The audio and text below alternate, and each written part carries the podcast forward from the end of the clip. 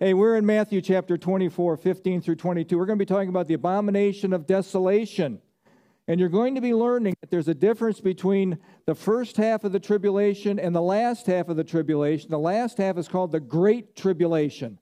And there's a reason that it's called the Great Tribulation. It doesn't mean there's not a lot of mess going on in the first half, but there's a specific reason. And you will learn that today as we go through our teaching. Please stand as we read the Word of God together. We honor God by standing when we read His Word. Matthew 24, starting in verse 15. Therefore, when you see the abomination of desolation, spoken of by Daniel the prophet, standing in the holy place, whoever reads, let him understand. When those who are in Judea flee to the mountains, let him who is on the housetop not go down to take anything out of his house, and let him who is in the field not go back to get his clothes. But woe to those who are pregnant and to those who are nursing babies in those days, and pray that your flight may not be in the winter or on the Sabbath, for then there will be great tribulation, such as not been since the beginning of the world until this time, no, nor ever shall be. And unless those days were shortened, no flesh would be saved, but for the elect's sake, those days will be shortened. This is the word of God. Praise be to God. Our Father, we thank you for this time that you've given us to study your word, your message to us. Holy Spirit, I ask that you would speak through me to your people, and I ask that each person here would have a receptive, open heart, and just for a moment of time, may we put everything else in our world off to the side as we focus on what you have for us today. This is a special time, a time when our God speaks to our hearts individually. Thank you, Lord. In Jesus' name, amen. Please be seated. The theme of Matthew is Jesus is the promised king. We've said this week after week after week. You should never forget there is a kingdom coming, and Jesus will be reigning in that kingdom. That's always good news. Jesus is giving the Olivet Discourse. It's the fifth discourse in the book of Matthew. It is the fifth sermon in the book of Matthew, and it's telling us about what to expect in the end of days, the last time of life. As disciples ask us, what will be the sign of the end? What will be the sign of your coming? And if you remember, he then gave several things. And in the beginning of Matthew, starting in chapter 24, verse 4, he lists these things, and these corresponded with the seal judgments that we see in Matthew chapter 16.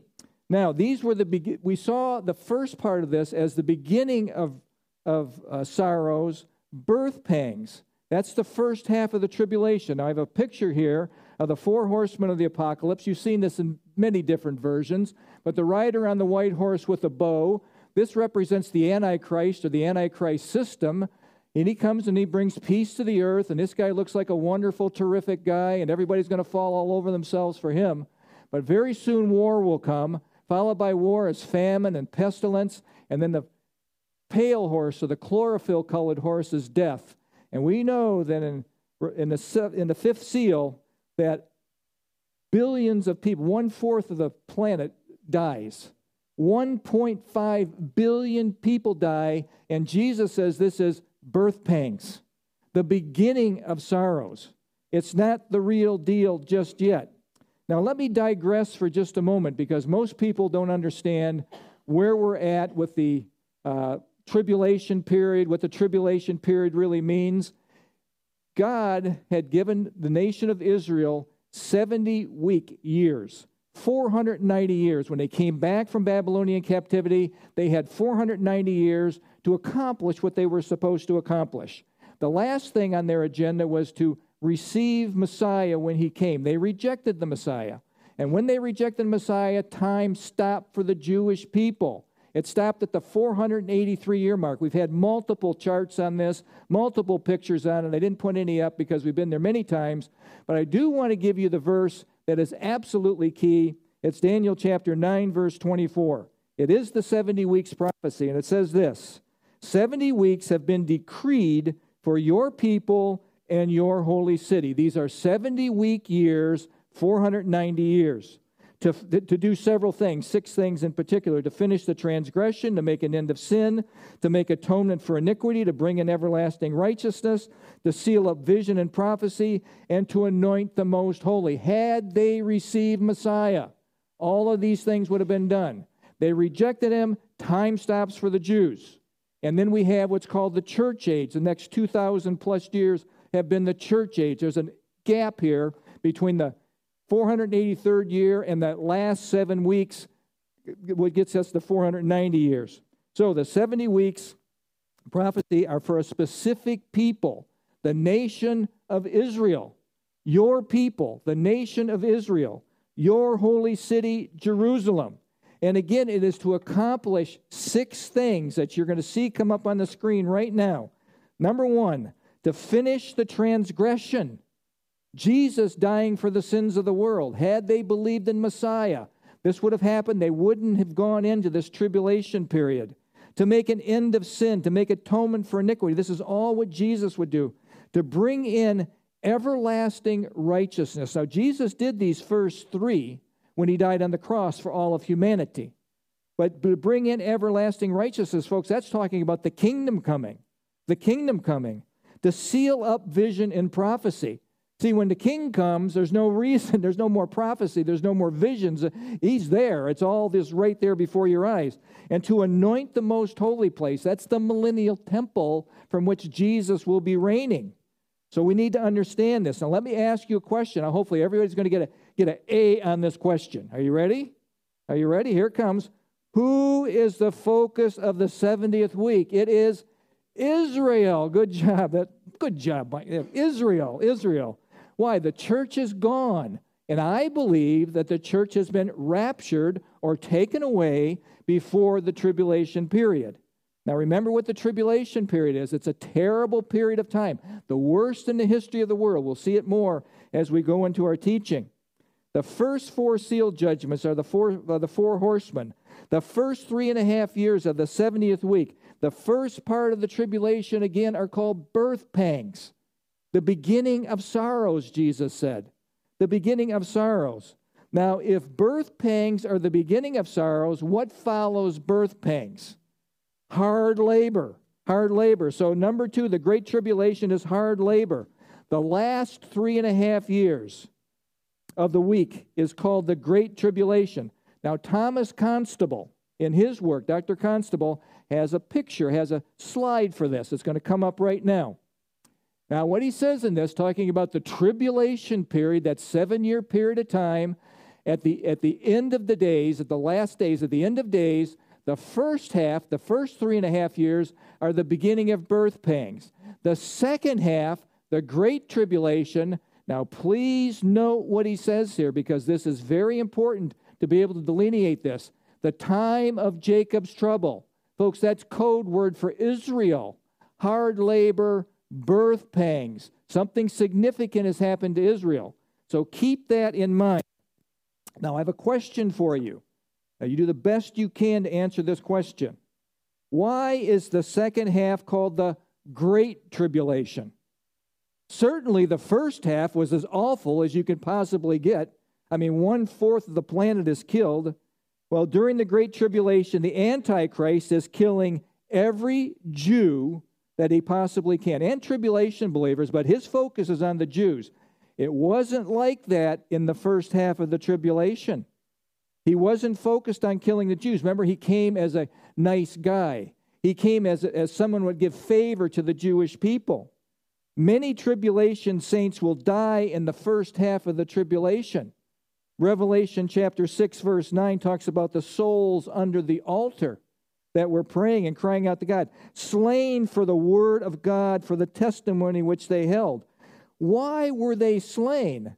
If the Antichrist isn't killing these people, who's killing these people?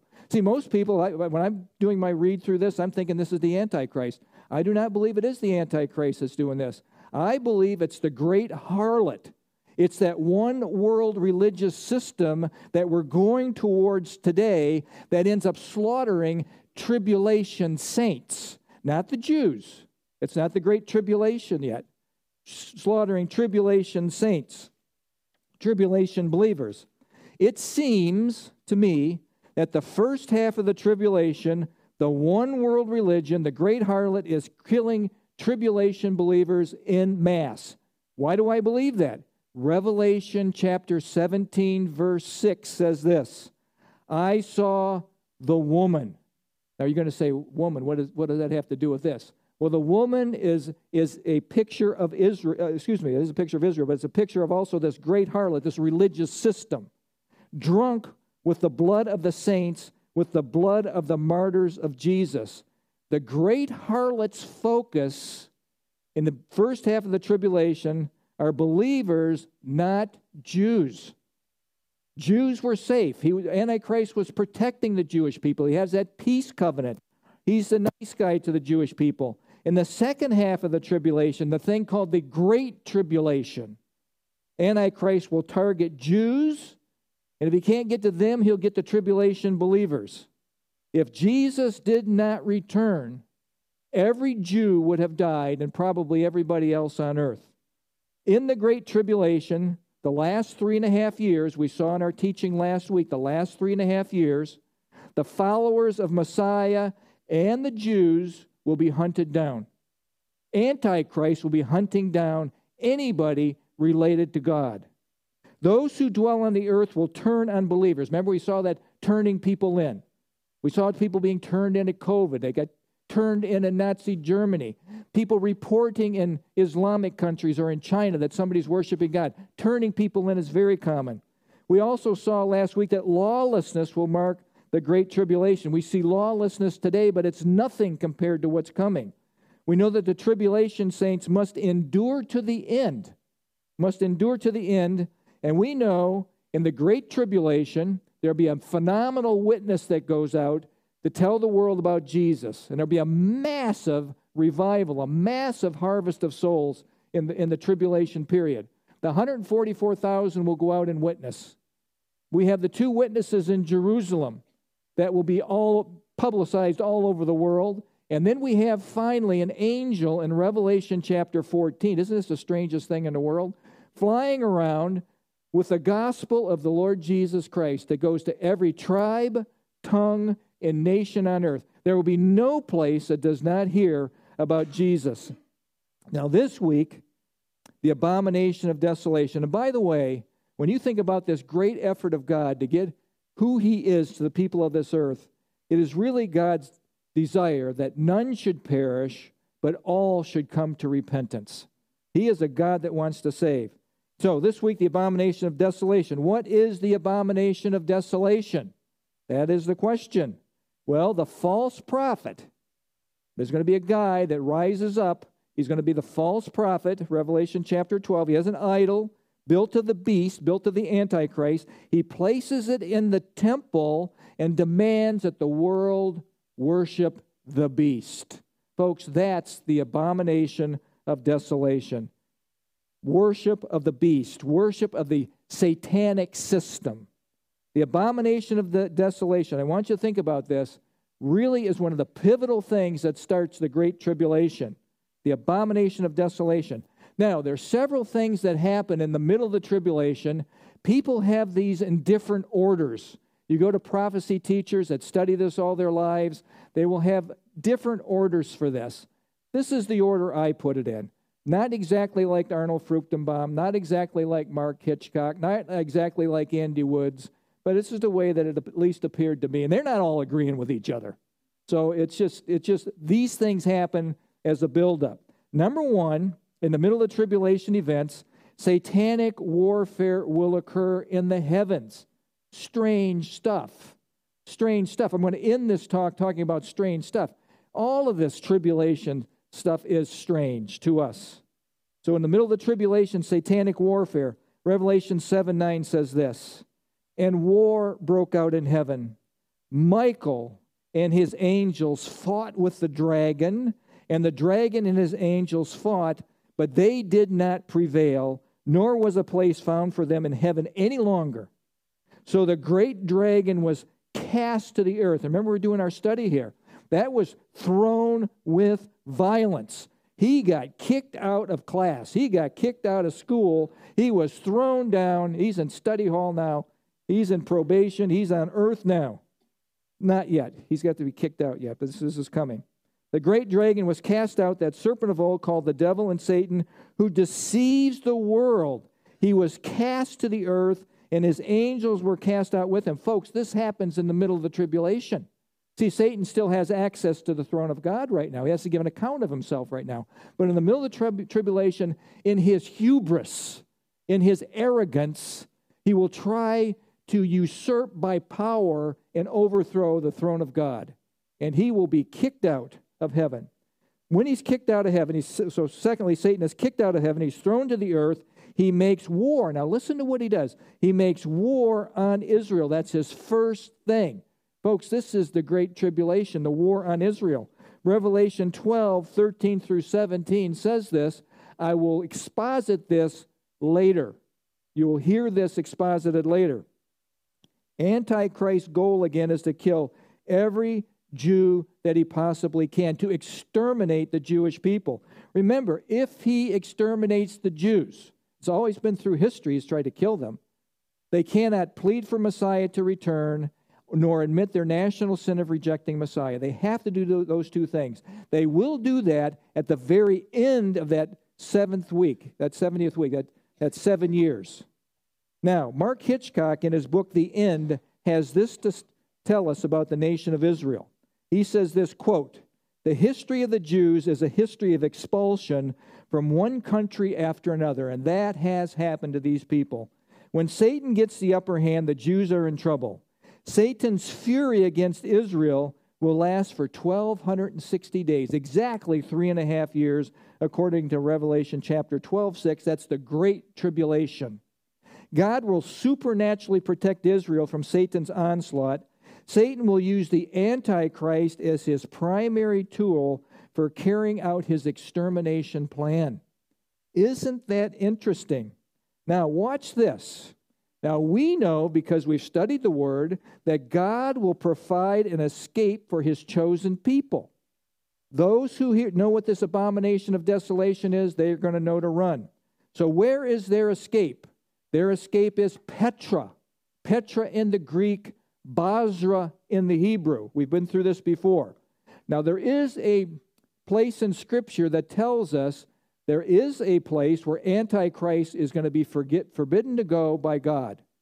His armies can't go in there. Maybe he's influencing these areas, but his army can't go in there. And this is where the Jewish people go. Daniel chapter 11, verse 41, he says this, he will also invade the beautiful land, and many countries will fall, but these will be delivered from his hand, Edom, Moab, and the leaders of the Ammonites. Now, I have a slide here. They'll slide up right next to here. This is Israel. This is the Mediterranean Sea, Egypt, Lebanon. And by the way, right now in Lebanon, it has Hezbollah. Hezbollah has tens of thousands of rockets pointed at Israel, can hit any place in here. And Israel is preparing right now, if you listen to Amir Sarfante, to a preemptive strike in Lebanon. So stay tuned. Things are heating up here like you can't believe in Israel. But back to our point here today. This is Jordan. And in Jordan, you have Ammon, Moab, and Edom. And down here in Edom is a place called Petra, Basra. They will know when they see the abomination of desolation here, run for your life down here to Petra. That'll be your safe place. So, God says this is off limits. There will be a time in the tribulation, now listen to this one, where the Antichrist will have a head wound, die, and be resurrected. An impossible thing, but it will happen. Revelation 13:3, and the world will be mesmerized. Watch what it says. And I saw one of his heads. Now this is the beast system, that 10-nation confederation, Antichrist being the 11th, and I believe this head that is wounded is the 11th, the Antichrist, as if it had been mortally wounded, and his deadly wound was healed, and all the world marveled. And what happened? They followed the beast. Folks, this is the resurrection to copy the resurrection of Christ. More in just a second. To give credence to what I am saying, Revelation 17:8 says this. Listen up. The beast that you saw, speaking of the Antichrist, that you saw was, he existed, and is not, dead and will ascend out of the bottomless pit, will be resurrected. This is telling us that this event will happen. God will allow the Antichrist to resurrect, God will allow Satan to resurrect the Antichrist. And you need to know that the Antichrist, and I think most of you do know this, is the counterfeit son. Arnold Fruchtenbaum helps us with this. Watch what he says, quote, "As the true Father gave his authority to the true Son, so the counterfeit father, Satan, will give his authority to the counterfeit son, the Antichrist." And I believe it is at this point when this resurrection occurs that Antichrist is possessed by Satan. Satan is thrown out of heaven, and at this point, this resurrection occurs, and he possesses the Antichrist. He then turns on the one-world religious system who has persecuted the saints. He hates this system, and he wants all worship to come to him. All worship to him. So he kills this system. The two witnesses will be put to death in Revelation 11:7. A false prophet will rise up with authority of the first beast. In Revelation 13:3 or 13:11 and 12, he has the image of the Antichrist, the abomination of desolation, placed in the holy place. This fulfills the satanic trinity. Now, you know that there is a real heavenly trinity.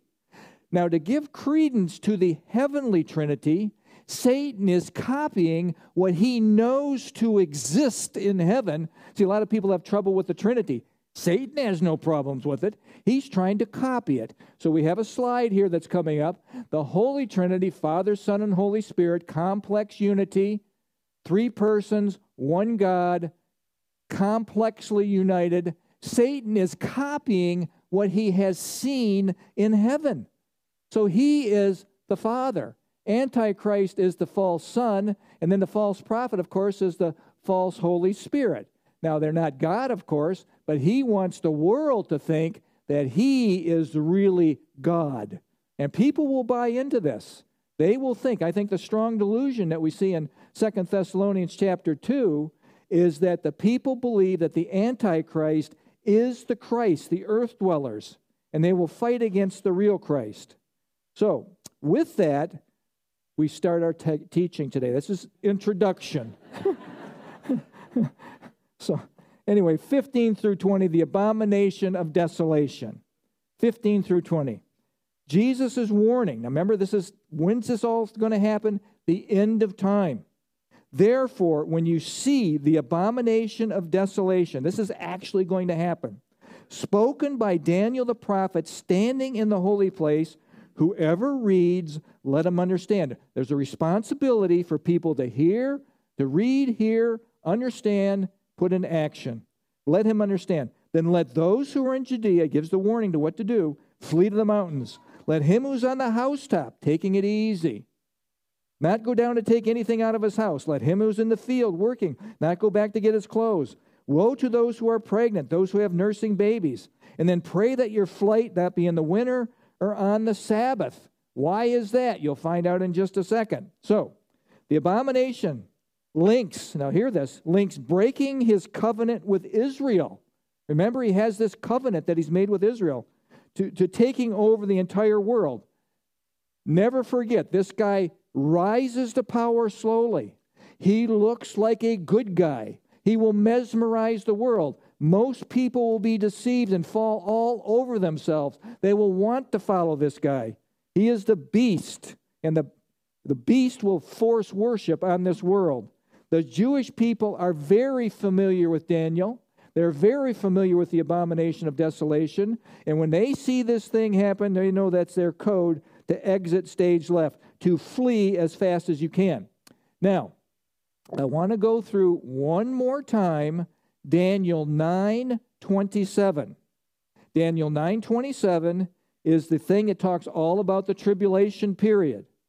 Then he, Antichrist, will confirm a covenant. Confirm is gabar in the Hebrew. It means to strengthen, make stronger, prevail. In other words, there's a covenant already in place that he puts his stamp of approval on.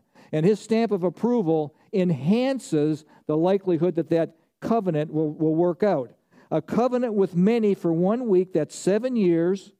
But in the middle of the week, the 3.5 year point, he will bring an end of sacrifice and offerings. What does he do? He turns on the Jews. He's turning on them. He wants to kill them now. And on the wings of abomination shall he make, he shall be one who makes desolate. He's going to be a killer, the Antichrist, even until the consummation or the end of his actions, which is determined, God has already determined when he's going to die and be done with, is poured out on the desolate or the desolator. The Antichrist will meet his Waterloo at a specific time in the future. He will go for so long and not a moment longer. Antichrist will sit himself in the temple, demanding to be worshipped of God, as God. And I think this sitting is in the Holy of Holies. Why do I believe that? 2 Thessalonians chapter 2, verse 2 and 3. There will be a slide that comes up. Now, this is one of the great debate slides in prophecy, whether the tribulation is pre-tribulation or it's mid-tribulation or whatever tribulation. This is one people go by. Let no one deceive you by any means. Remember, there's going to be all kinds of deception that you're living in now. It's accelerating now as we go forward. Let no one deceive you by any means, for that day. What day is that? That's the day of the Lord, folks. The day of the Lord is when is that time frame when Jesus is taking back planet Earth. When that first seal judgment gets opened, out of that 6 seals, boom, boom, boom, that starts, that's the day of the Lord. That's the day of the Lord. Jesus is coming back. Jesus is coming back. So, the day of the Lord will not come unless the falling away comes first. Now, I believe that's the great apostasy of the church. That's the end-time church that stops following God and makes up their own way, their own religion. We see that today. Started with the seeker-friendly movement. Now we have this progressive Christianity. Now we have churches that don't look any semblance like the real church, but they claim the name of Jesus. Folks, this is happening today, the great apostasy. Now also, I must add this, there are more and more prophecy teachers today that believe that the apostasy, and they do a lot of I don't want to say word gymnastics because that sounds degrading, but word applications to the word apostasy and claim that this is the rapture of the church. I'm not there yet. Maybe next year I'll be there. I don't know, but I believe it's the apostasy. And when I talked with Jason, he said it could be both. The rapture of the church and the church existing at the time falling away, the Laodicean church. So the man of sin is revealed. The falling away comes first, and the man of sin is revealed. Now, when is the Antichrist revealed? It is not at the beginning of the tribulation. It's at the abomination of desolation. That's when he's revealed for who he really is. The son of perdition, who opposes and exalts himself above all that is called God, or that is worshipped, so that he sits as God in the temple of God, showing himself that he is God. That's what this guy does, and I believe he places himself in the Holy of Holies.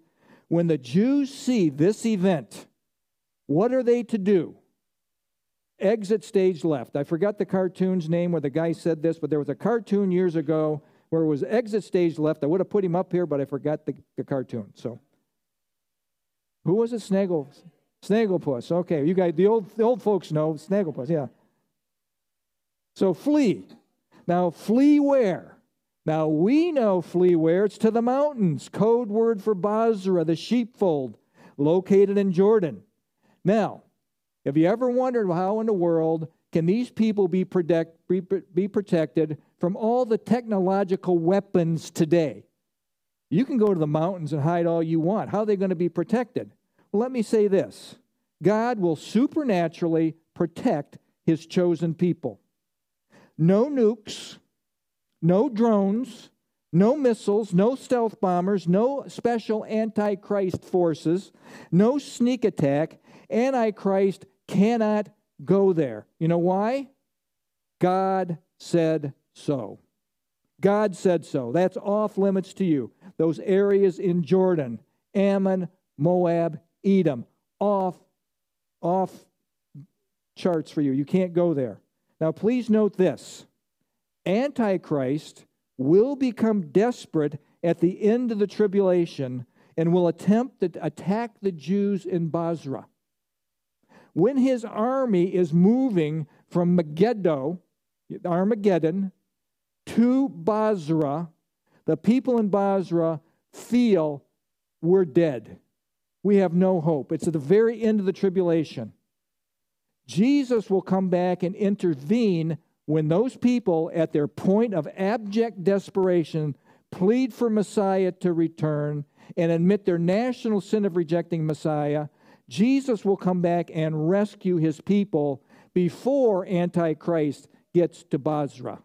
He cannot enter Basra. Now, when this happens, the abomination of desolation, just to review, flee. If you're on the housetops, having a relaxing evening, drinking your tea or your lemonade, don't go down into the house, run. Don't go home, flee. If you're pregnant and nursing, hope that's not you. And then if it's on the Sabbath, what's the big deal there? Well, in Israel, everything shuts down. But what about the winter? There's no real winter in Israel. They have some mountains that have some snow on it. What about the winter? And I was wondering about that. So I looked in my Footsteps of Messiah, and lo and behold, Arnold Fruchtenbaum has an answer to this. And he says, most of the escape routes will force them to use wadis, which are dry water beds that only fill up with flash floods when it rains during the winter months. If the abomination of desolation occurs during the winter months, it'll make the escape towards the east, towards Jordan, towards Petra, much more difficult. So prayer is urged that it will not happen in the winter. So, with that settled, now watch what Jesus says. The abomination of desolation in verse 21, then he will mention the great tribulation. So when you're looking at the tribulation period, the only thing you see in Scripture is the great tribulation. The first 3.5 years aren't included as the great tribulation. Only the 3.5 latter years are the great tribulation. So let's read what Jesus says in verse 21. For then there will be great tribulation, Thalispis crushing, such as not been seen since the beginning of the world until this time, no, nor ever shall be. No other time in the history of the world will it be as bad as this. All the atrocities are minuscule compared to what is coming to this planet. With that, Satan's first target in the Great Tribulation, as we said before, is the woman. The woman. And we wonder, who is the woman? Well, in Revelation 12:1, when we went through our Revelation study, Revelation 12:1, there's a woman clothed with the sun, with the moon under her feet, and on her head a garland of 12 stars. And you're doing a study in Revelation, you read that, and you go, what? What does that mean to me? Well, it's one of these impossible things. But you have to allow Scripture to interpret Scripture. When you're interpreting symbols in Revelation, other areas of Scripture will tell you what these symbols mean. So in Genesis chapter 37, verse 9 through 11, Joseph has a dream. And in that dream, we find out who these actors are. The woman represents Israel, the wife of Jehovah. The sun and the moon are Jacob and Rachel, who happen to be the ones that bring in the 12 tribes of Israel. The 12 stars are the 12 tribes. Now, I want to repeat this. Satan's target is the woman, Israel. Kill Israel. Now, everyone out here, turn with me to Revelation chapter 12, verse 13 through 17.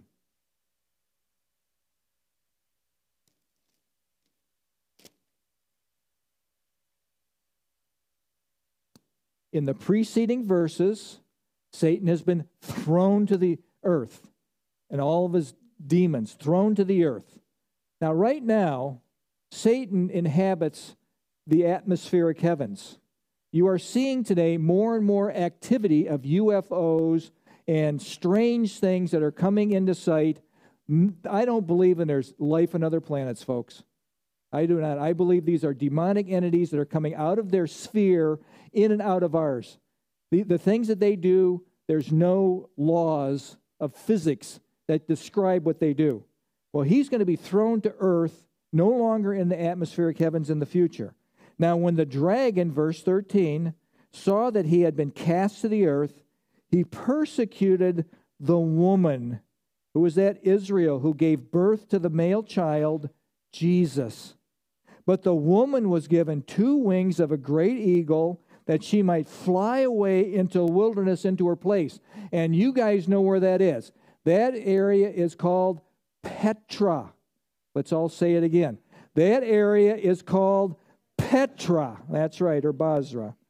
You would have had it right either way. Where she is nourished for a time, 1 year, times 2 years, and then a half a time. What is that? 3.5 years. Okay? From the presence of the serpent, the devil. It says in chapter 12 who the serpent is. So the serpent spewed water out of his mouth, furious, like a flood, an army after the woman, chasing Israel, that he might cause her to be carried away by the flood. He wants to kill them. But the earth helped the woman, and the earth opened up its mouth and swallowed up the flood. There's an earthquake. It splits open. Army falls in. That's the end of Antichrist's army. And the dragon was enraged with the woman, and he went to make war with the rest of her offspring. Now, who are the offspring? Those who keep the commandments of God and have the testimony of Jesus Christ. Folks, these are Jews who keep the commandments of God. That's their focus. And those who keep the testimony of Jesus are the tribulation saints. He's going to start slaughtering anybody that has any connection to Jesus or God. See, the Jews aren't believing in Jesus yet at this point. There's a delineation between those two groups. So that's what's going to happen. Revelation 12, 13 through 17, the target is the woman. Now, I want you to think about these events as they take place. The Antichrist has the head wound, will die. God will allow the resurrection to occur. Satan is kicked out of heaven. The false prophet will rise up and direct all worship to the Antichrist. The mark of the beast will be enforced. If you do not take the mark, you will die or can't buy or sell. That's the abomination of desolation. All worship goes towards the Antichrist. Then there'll be the wholesale slaughter of every Jew primarily and every tribulation believer. That is the Great Tribulation. So, for your minds to absorb this, the Great Tribulation is great because Jesus said all the emphasis is on killing every Jew possible on earth. Tribulation believers too, but the main focus is kill the Jews so they cannot plead for Messiah to come back. Now this time will be so bad, it says in verse 22, that no flesh would be saved alive. Now take a hard stop right there. There's no other time in the history of the world where anybody could say all flesh would be killed on the planet until the advent of nuclear weapons in 1945. And it didn't even happen then. They had to be developed. And now we have hundreds and hundreds and thousands of times over ways to destroy this planet with nuclear weapons. So it can only apply to 1948-9 on to our time. So we are in that epoch of time out of this whole history of the world that qualifies for this statement that I'm going to read to you. No flesh will be saved. Verse 22. And unless those days were shortened, no flesh would be saved, but for the elect's sake, those days will be shortened. If Satan's rampage continued, every Jew and every tribulation believer, every human on earth would be killed. Jesus then makes an interesting statement. Watch what he says. For the elect's sake, those days will be shortened. Now the question is, who are the elect? Who are? Well, that was good. Who said it? Right there. Well, good job. Yeah, that was good. who are in this context, yes, the believing church are called the elect, and the Jewish people are called the elect, but the church is gone, I believe, raptured, so it seems that the elect are the Jewish people, the Jewish people. Now, I want you to think about something about the tribulation period. The first part of the tribulation, a fourth of the planet, a fourth of population is destroyed. It's been decimated. There's war, pestilence, death of an unimaginable level. In the last half of the tribulation, there's more war, there's more death. Think of the the trumpet judgments. I'm just going to give you a little list here. Just think of what's happening. And I think this is near the end of the last half of the Great Tribulation. 1/3 of vegetation is gone. Now, you can't live very long with 1/3 of the planet's vegetation gone. This has to be close to the end. 1/3 of the sea becomes blood. 1/3 of the fresh water is bitter, undrinkable. 1/3 of the sun, moon, and the stars are darkened. Now, that's climate change. That's real climate change. It's not this thing that we're making up today about climate change. Demons are released from the bottomless pit to torment for 5 months those without the seal of God. And then a demonic army in that sixth trumpet is released and will kill another 1.5 billion people. Now, you tell me what this world is going to look like. And that's before the bowl judgments, the worst of all, the worst of all. The entire planet is a giant mess, and the carnage is unfathomable. Unfathomable. If Jesus did not return, no flesh would be saved alive, period. He comes back on a rescue mission, folks. It's a rescue mission to save this planet and save his people. The earth will have to be remade, folks, for the millennial reign. He's going to have to redo it somehow for it to be survivable. Now, I want to do some closing here. When you're doing prophecy, a lot of stuff is strange. And a lot of people get sick of the strange stuff. You know, we hear about strange stuff just about every week, okay? Strange stuff. Listen to this. This all sounds, this is just my thoughts. This all sounds so far-fetched, impossible. How could something so strange happen? Folks, when I was little, we watched The Twilight Zone. There was something called shock theater that came in at 11 o'clock, and you stayed up late at night, and you got scared to death, and you couldn't sleep the whole night. This is strange to me, folks. This is science fiction stuff that is off the charts. But remember, Jesus said these things will take place. And they will take place. And there's a word for this, a fait accompli. A fait accompli. Watch what it says here. What does that mean, a fait accompli? It's an idiom. It's an idiom. It means this. If something is a fait accompli, it is certain to happen. It is certain to happen. Look, if Jesus tells us that this is going to happen, this is going to happen. Everything that was projected and that was told was going to happen in the past for prophecy has been fulfilled up to this point exactly and precisely. There's literally hundreds of these that have been fulfilled. There is, he said it, it's happening. The strange things will happen. Now, our world today is ordering itself for the strange stuff that is coming. You realize that, don't you? You see our world changing. There's no normal now. It's all new normal. The old days are gone. The family unit is being decimated. Good and evil, evil and good being all confused. There's not a time like this in this country. There's always people know what right and wrong are. And I think they still do. They have the Holy Spirit conviction. Strange stuff. 50 years ago, it would seem strange science fiction to see some of the things we're seeing. To see the technological advances that we have seen in our lifetime. I cannot imagine Mark and Millie, 101 years old and late 90s, what they have lived to see. To this day, horse and buggy, literally, to massive technological increases, to see the explosion in knowledge, to see the moral freefall of a nation built on Judeo-Christian ethics. Monumental. The moral freefall of a nation. To see a world controlled by fear, manufactured and you just experienced with COVID. And by the way, did you see that ivermectin now was a successful treatment? Isn't that interesting? They're throwing doctors in jail. They're inhibiting people from getting treatment. How many died? I'm sure they'll be sanctioned here on YouTube or something, but or Facebook. They'll throw me off, but that's okay. How many died because they wouldn't allow treatment that was successful in a lot of other parts of the world? Think about that. To see the family decimated.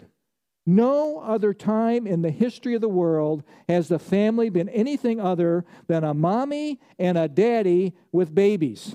Not a daddy, daddy, mommy, mommy babies, but daddy and mommy with babies. And to change the definition of what that is, and be accepted by the culture, that is happening today. How about this? To see artificial intelligence, computers taking over the world. And listen to this one. To see human interfacing with computers for more superior intelligence, Elon Musk wants to do this. You'll see the slide here of this. You see the chip? Is it up there? Boom, chip in the brain. This will interface you with a computer to increase your knowledge and speed of thinking. He wants to be the first one that this is implanted into. Go for it, dude. That's all I got to say. Go for it. Folks, that's strange stuff. But you know what else? You have in your hands a supercomputer. A supercomputer. And I thank Lee for interjecting this at the very last second today. He got this into the talk. Thank you, Lee. Today's smartphones are almost 1,000 times faster than the mid-'80s Cray-2 supercomputer. Several multiples faster than the computer aboard NASA's Perseverance rover currently exploring Mars, and perhaps and most significantly faster than the laptops most of us use today.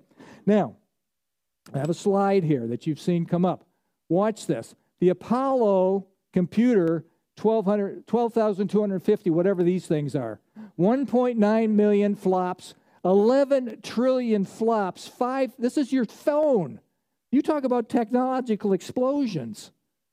Like 5,000 times faster than the Cray-2 supercomputer, 900 million times faster than the Apollo 11 guidance computer. Now, is this not technological explosions that we are seeing today? You bet. Listen to what Daniel said several hundred years ago. Daniel 12:4 tells us what to expect. But you, Daniel, shut up the words and seal the book. All this prophetic stuff wasn't for you, Daniel. It's for the future until the time of the end. Man will run to and fro, and knowledge shall increase. Let me ask you this. Let me make this statement. Never in the history of the world have humans been faced with such rapid increases in knowledge and the incredible pace of life that we have today. You go to the area, look, we're all guilty. I go to the doctor's office, the dentist. I'm sitting, I check myself in. I sit there for, 10 seconds, might go to 20 seconds. Boom, out of my pocket, right around with all the other guys and gals in there. I got my computer on. I'm saying, well, what can I do now? I'm going to occupy my mind with. There's no downtime. There's no downtime with our minds, folks. We're all addicted to this thing. We're all addicted. Our brains are not equipped for the constant bombardment of the strange stuff that's coming at us. Information overload.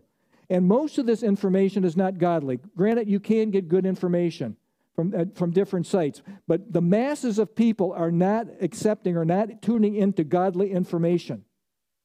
Not turning into it. Dialogues in Clinical Neuroscience, June 2020, says this.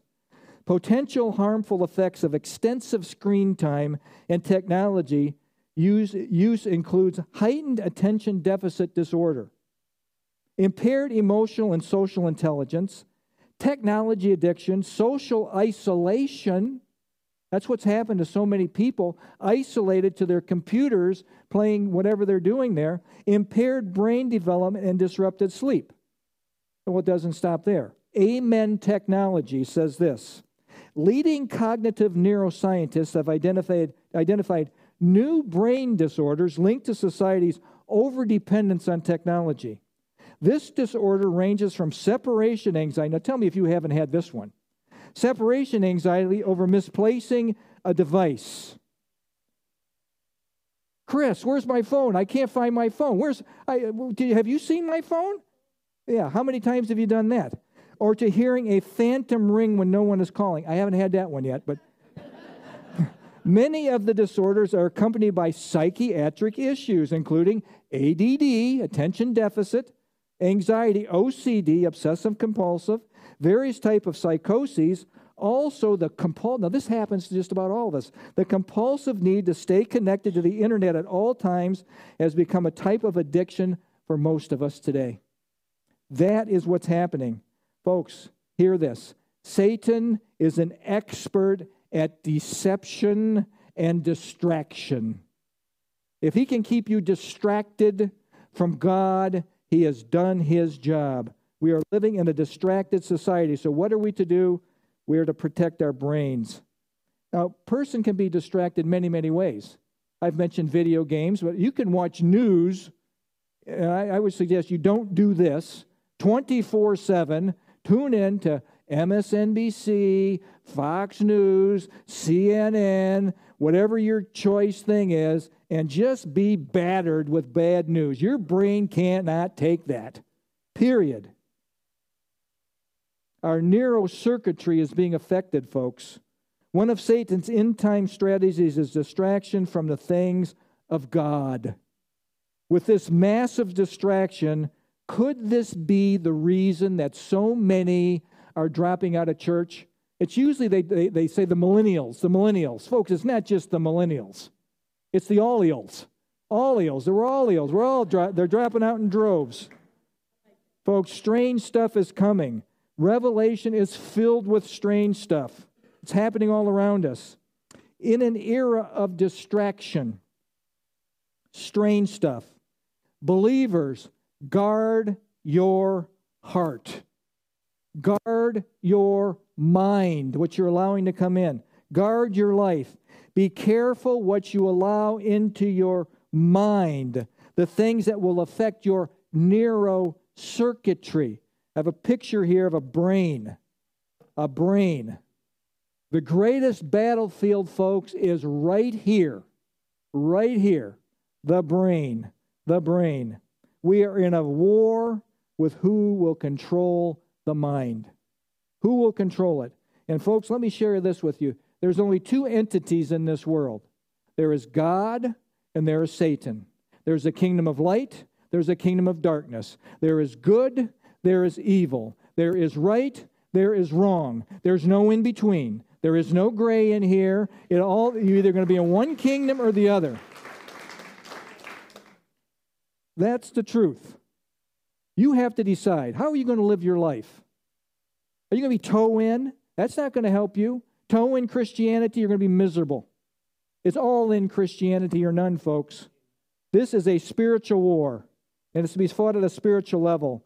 Again, the greatest battlefield is the mind. Now, our marching orders as children of God, our marching orders, God to you, 2 Corinthians chapter 10, verse 3 and 5. You know this in our spiritual warfare teaching. Watch what it says.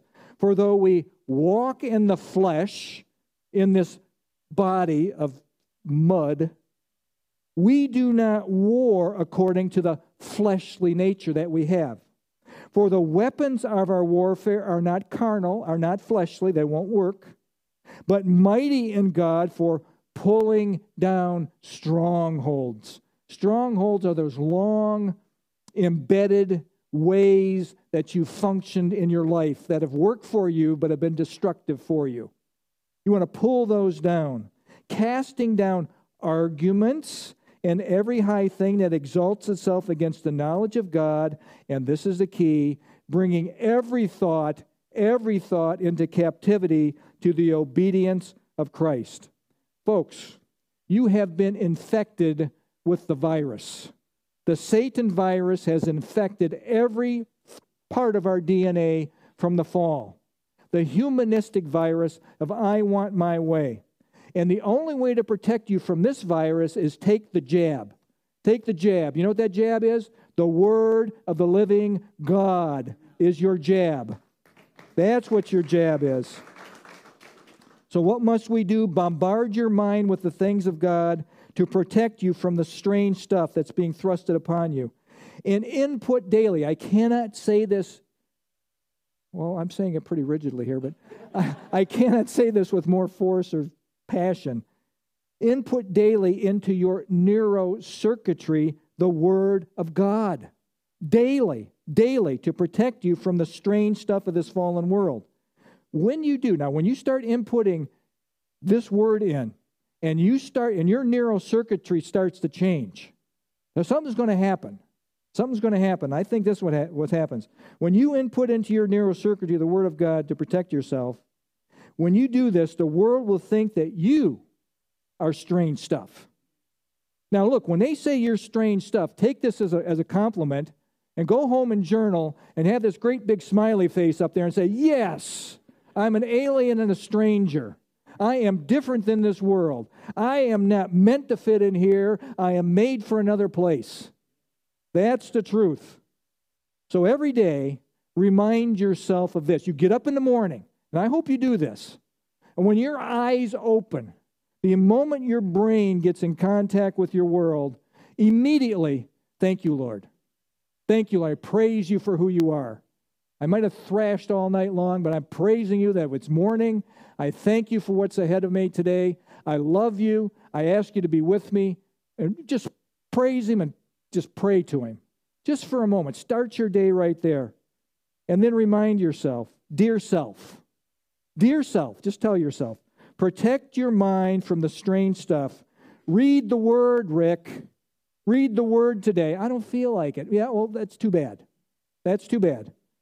Daily, stay connected to the true God, and might I say, stay connected to God's people. People are healthier emotionally, spiritually, physically when they stay connected to a group.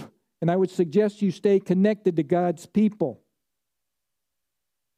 This is the only way to protect your mind and your being from strange stuff. Let's pray. Father, I give you thanks for this day.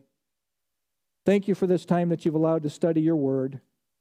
Lord, I admit that when I'm looking at this book of Revelation, and I think of what Daniel saw, and I think of what John saw on the island of Patmos, and all this stuff that's coming our way, I go, whoa, this is weird. This is beyond the ability to comprehend. But you warned us, and you told us this was coming, and you are 100% accurate on everything that you've told us. And we can extrapolate from that. This will happen on schedule, as you say. Lord, right now I pray that if anybody here does not know you as their Savior, that today would be the day, this would be the moment that they say, I am tired of living in this strange world that is running from God, and I want to come into the family of God. And it's the easiest thing in the world to say, Lord Jesus, I believe in you. I place my trust in you as my Savior, that you take all of my sins. You wash me white as snow. If you do that and believe and receive the gift of salvation, you will be saved. The kingdom of God is your destiny, not hell. If you don't do this, hell is your destiny. Do this now. Do not put it off. Behold, today is the day of salvation. Believe and receive the gift.